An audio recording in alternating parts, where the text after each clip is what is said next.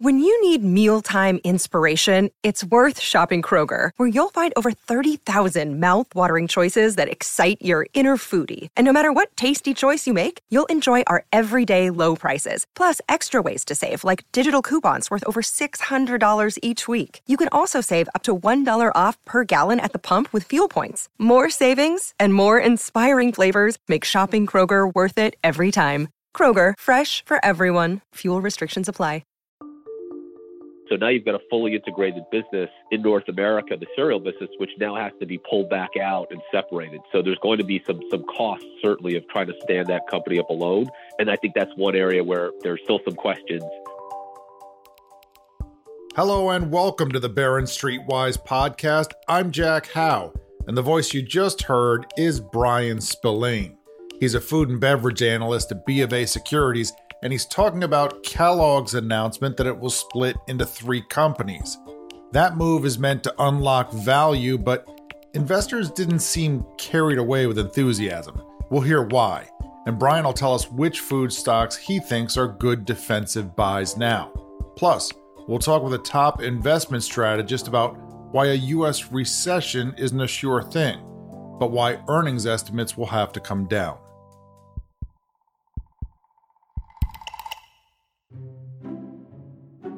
Listening in is our audio producer, Jackson. Hi, Jackson. Hi, Jack. Favorite breakfast cereal? Let's hear it. Mini Wheats. Is that the one with the frosting, or are we just talking plain shredded wheat? I'm thinking frosting, so maybe the correct term's frosted. It's still appalling, but... okay? The correct answer we were looking for is something undeniably delicious, like Cinnamon Toast Crunch. Now, there was big restructuring news in the cereal aisle this past week. Kellogg's announced on Tuesday that it will divide the company in three separate independent companies.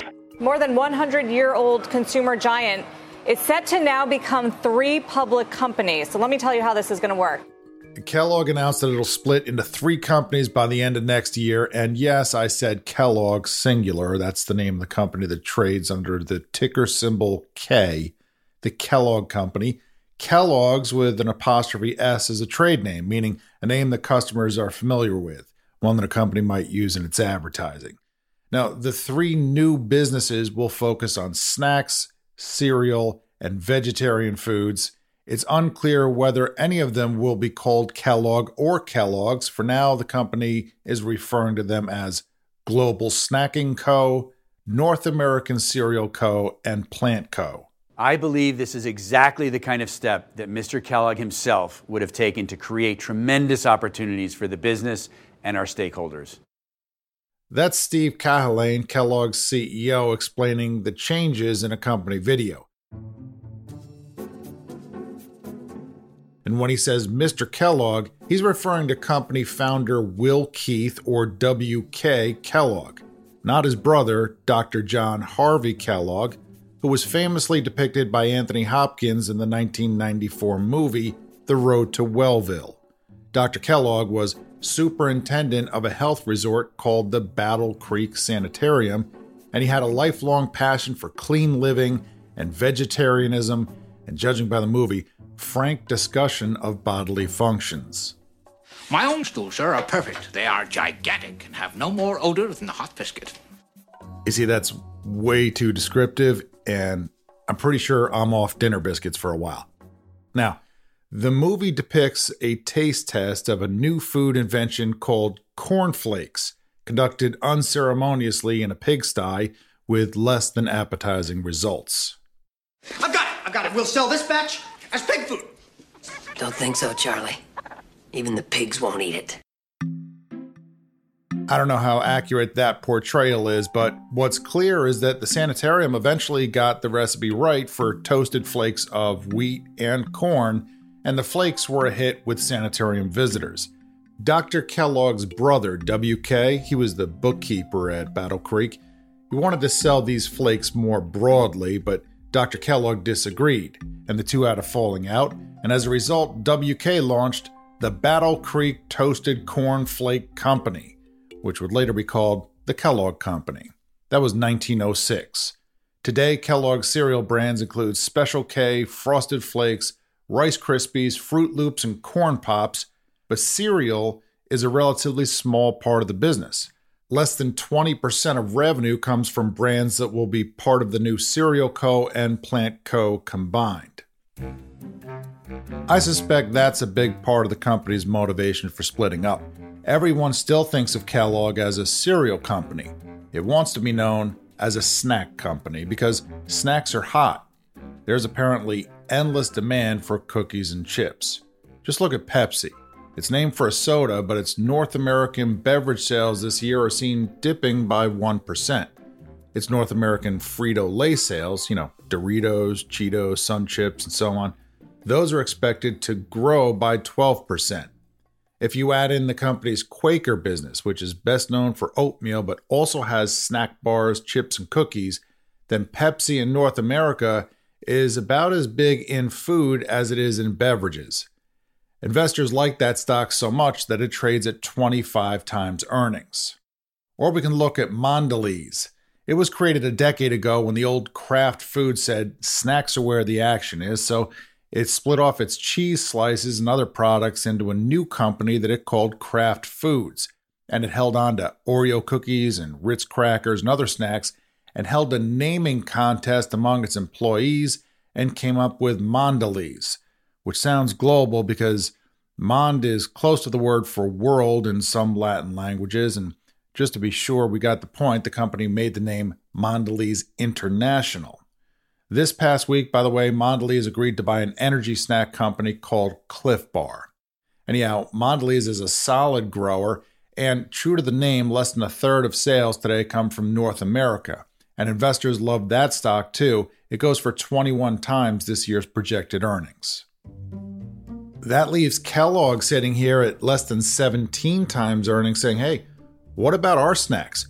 We've got Pringles and Cheez-Its and RX bars and Pop-Tarts and Townhouse crackers. And don't forget Rice Krispies treats, those marshmallowy snack bars that are made from the cereal. Kellogg also has noodles and more that are big sellers overseas. So this new split into three companies looks a lot like it's trying to pull a Mondelez, which sounds like a good thing for investors. So why didn't the stock rise more than a couple of percent on the announcement? To learn more about that, and food stocks in general, I reached out to Brian Spillane, who covers the group for B of A Securities. If he sounds a little nasally, it's because he was home bouncing back from the flu. Kellogg went through a period of integrating their businesses in a more fulsome way, starting back in 2018, as a means to drive efficiencies and shore up margins. So now you've got a fully integrated business in North America, the cereal business, which now has to be pulled back out and separated. So there's going to be some costs, certainly, of trying to stand that company up alone. That's one question about the new Kellogg move. How does it help? Won't it add to costs? Another question has to do with growth. The whole point of creating a separate snack company is to impress investors with growth. But lately, with interest rates rising, growth stocks have been underperforming, and value stocks have been outperforming. What investors seem more interested in than revenue growth at the moment are strong cash flows. It's still sort of unclear whether or not there's a real value creation, if there's an incremental cost, and whether the growthy company will also have substantial cash flows. As for the individual companies, Brian says breakfast cereal has made a comeback because consumers are using it for, you guessed it, a snack. Over 30% of breakfast cereal now is consumed outside of the morning. It's funny that you say that because I wouldn't dream of having a sugary cereal for breakfast. That's like giving up before I've even started the day. But I will have a bowl of sugary cereal for dessert at the end of the day. So is that the kind of thing people are doing? Absolutely. And you think about it, you line it up next to eating a bowl of ice cream, right? It's got fiber, it's got vitamins, you're adding milk to it. Like it's actually a healthier option when you compare it to other dessert options, but that's totally it. That leaves Plant Co., which Brian says is different from companies like Beyond Meat in that it doesn't target meat eaters with very realistic meat substitutes. Its core customers tend not to eat meat. It's an older company that's relatively small and slow growing, although results picked up a little during the pandemic. Okay, so that's Kellogg. Food stocks in general tend to be defensive, and with investors worried about the economy, shares of these companies are in demand.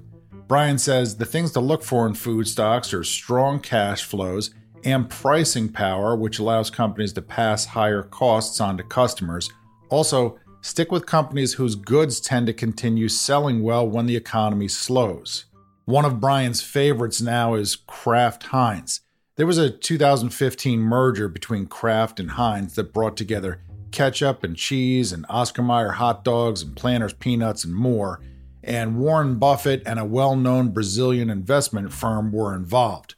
And the deal was a colossal flop. Sales, profits, and the share price slumped. Some critics said the new company focused too much on cost-cutting rather than creating innovative products. But the company has sold its cheese and nuts businesses to reduce commodity exposure, and it has brought in new management, and things are looking up. Here's Brian. You're seeing very consistent results, and importantly, they've cleaned up their balance sheet. So, we think that's a business that's really well positioned, particularly if we're heading into a recession. But even with that, the valuation, I think, is still compelling enough that it's still not getting full credit for that turnaround. Brian also likes Mondelez, which we've talked about, and another snack player, Hershey.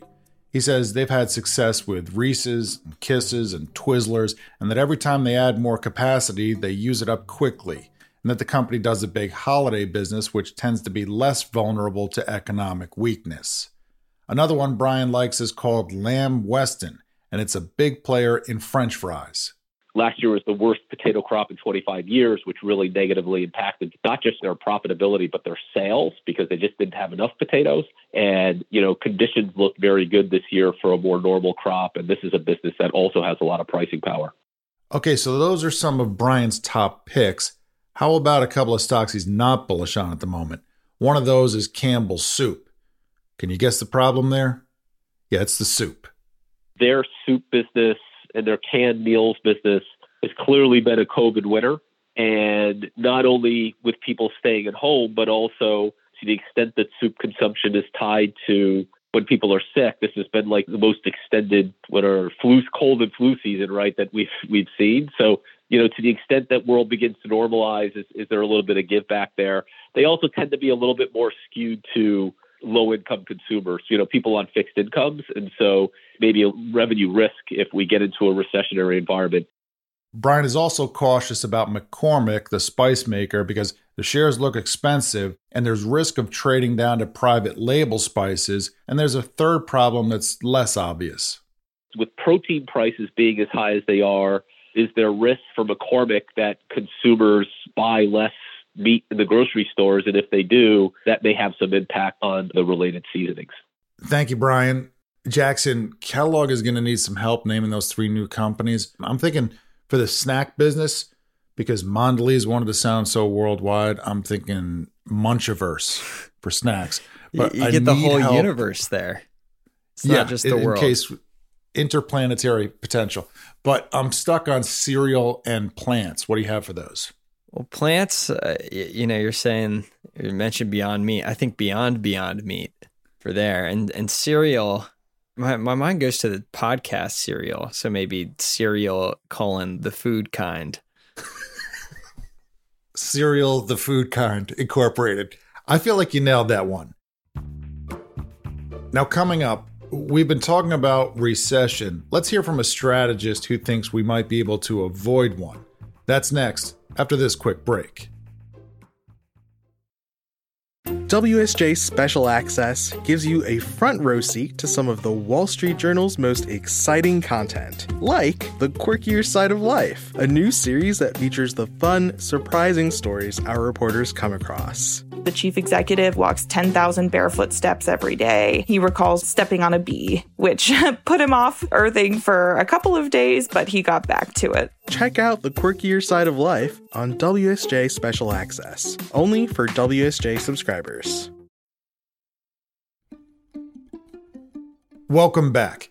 Why did the stock market go up this past week? I don't know. Inflation has been running so high that the Federal Reserve is expected to raise interest rates to levels that could bring economic growth to a halt, but there are signs that the economy is already slowing, like something called the Purchasing Managers Index, which shows activity in manufacturing and services, and which this past week fell to a 5-month low. So maybe investors are thinking, the thing we were worried about is already happening, but at least it might help cool inflation, and if that's in the cards, maybe the Fed won't have to be so aggressive, which means maybe we shouldn't be so worried. Does that make sense? No, it does not. And that's why it was time for me to check in with Mike Mullaney to help me figure it out. Mike's the director of Global Markets Research at Boston Partners, which manages close to $100 billion. He says, if you look at the Fed's goal for bringing down inflation, we can point to two prior occasions when inflation fell that quickly, and they both ended in recession. One was back in 1974-75, in the midst of the Arab oil embargo and the recession that that caused. Post that, we did get a drop in inflation by that magnitude in the core PCE. And the second one was Volcker squashing inflation during 1980, when he just killed everything and another recession. So the takeaway is this. If the Fed sticks to their inflation targets as they have projected right now, history will tell us there's no way we can avoid a recession. No way we can avoid a recession if the Fed sticks to the plan, which Mike takes to mean it might not stick to the plan. My gut feel is that they may balk on their targets a little bit, and they may go to something like, we've made substantial progress, and there are now still structural issues that we don't have control over, but we're fine for the time being. So I think that's where you potentially can skirt a recession if the Fed backs off somewhat of what their inflation targets are. Okay, so the good news is that we might avoid a recession, and the bad news is that to do that, the Fed might have to leave inflation a bit elevated. We'll have to see what that means for investors, but Mike says that they should lower their return expectations and that current estimates for company earnings look unrealistic. Why haven't earnings expectations come down yet? They're still, basically they've come down by 90 basis points for 2022, and they haven't come down at all for 2023. Implicit in that is that analysts think that margins are going to hold up. Even though we're in this inflationary malaise right now, analysts still think that obviously those price increases and cost pressures that companies have can be passed through to their clients and their customers. I'm going to take the other side of that. I just think we're delayed because there was such a surprise in the first quarter where expectations for the S&P 500 earnings were roughly 5.5%, and they came in at 11 because they were able to pass through all these price increases. I don't see that happening. I think you're going to get first substitution from customers, and secondly, you're going to get customers balking if inflation stays at these levels, most particularly if gasoline stays where it is right now. I asked Mike what investors should do differently now. He said one of the clearest buying opportunities isn't in stocks. We've been max stocks relative to bonds for the better part of probably 3 years because we foresaw that you had negative real rates of return. So as I say, I'm a reformed bond manager. And as a reformed bond manager, I couldn't fathom buying bonds knowing that I was going to lose real purchasing power. So I said, this just is crazy. So I've had the call to go max. Now we're getting into obviously positive real rates. I'm starting to warm up to adding some bonds back into these balanced accounts right now, just because their valuations have changed. I mean, now we actually have some positive real rates return in aspects of the market, not necessarily across the entire bond market, but it's getting there. And I do believe that you'll start to see the more traditional correlation between stocks and bonds, where bonds actually do provide a volatility buffer to stocks.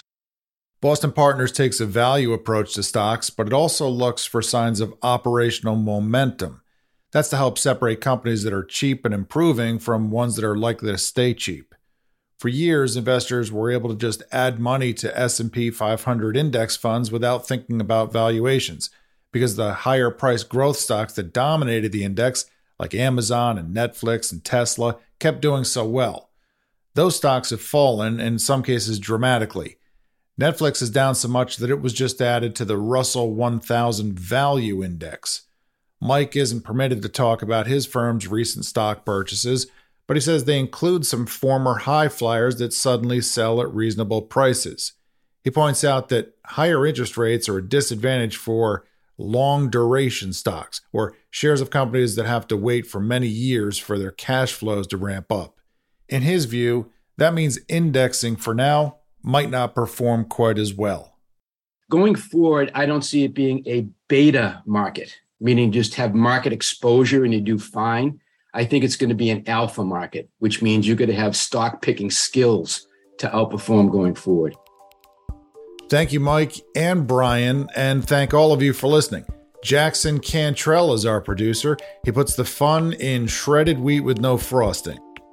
I don't think there's a fun in there. No, there is not. Subscribe to the podcast, rate it, review it, and speaking of making things awkward with self-promotion, you can follow me on Twitter. That's @JackHough, Houghh. See you next week.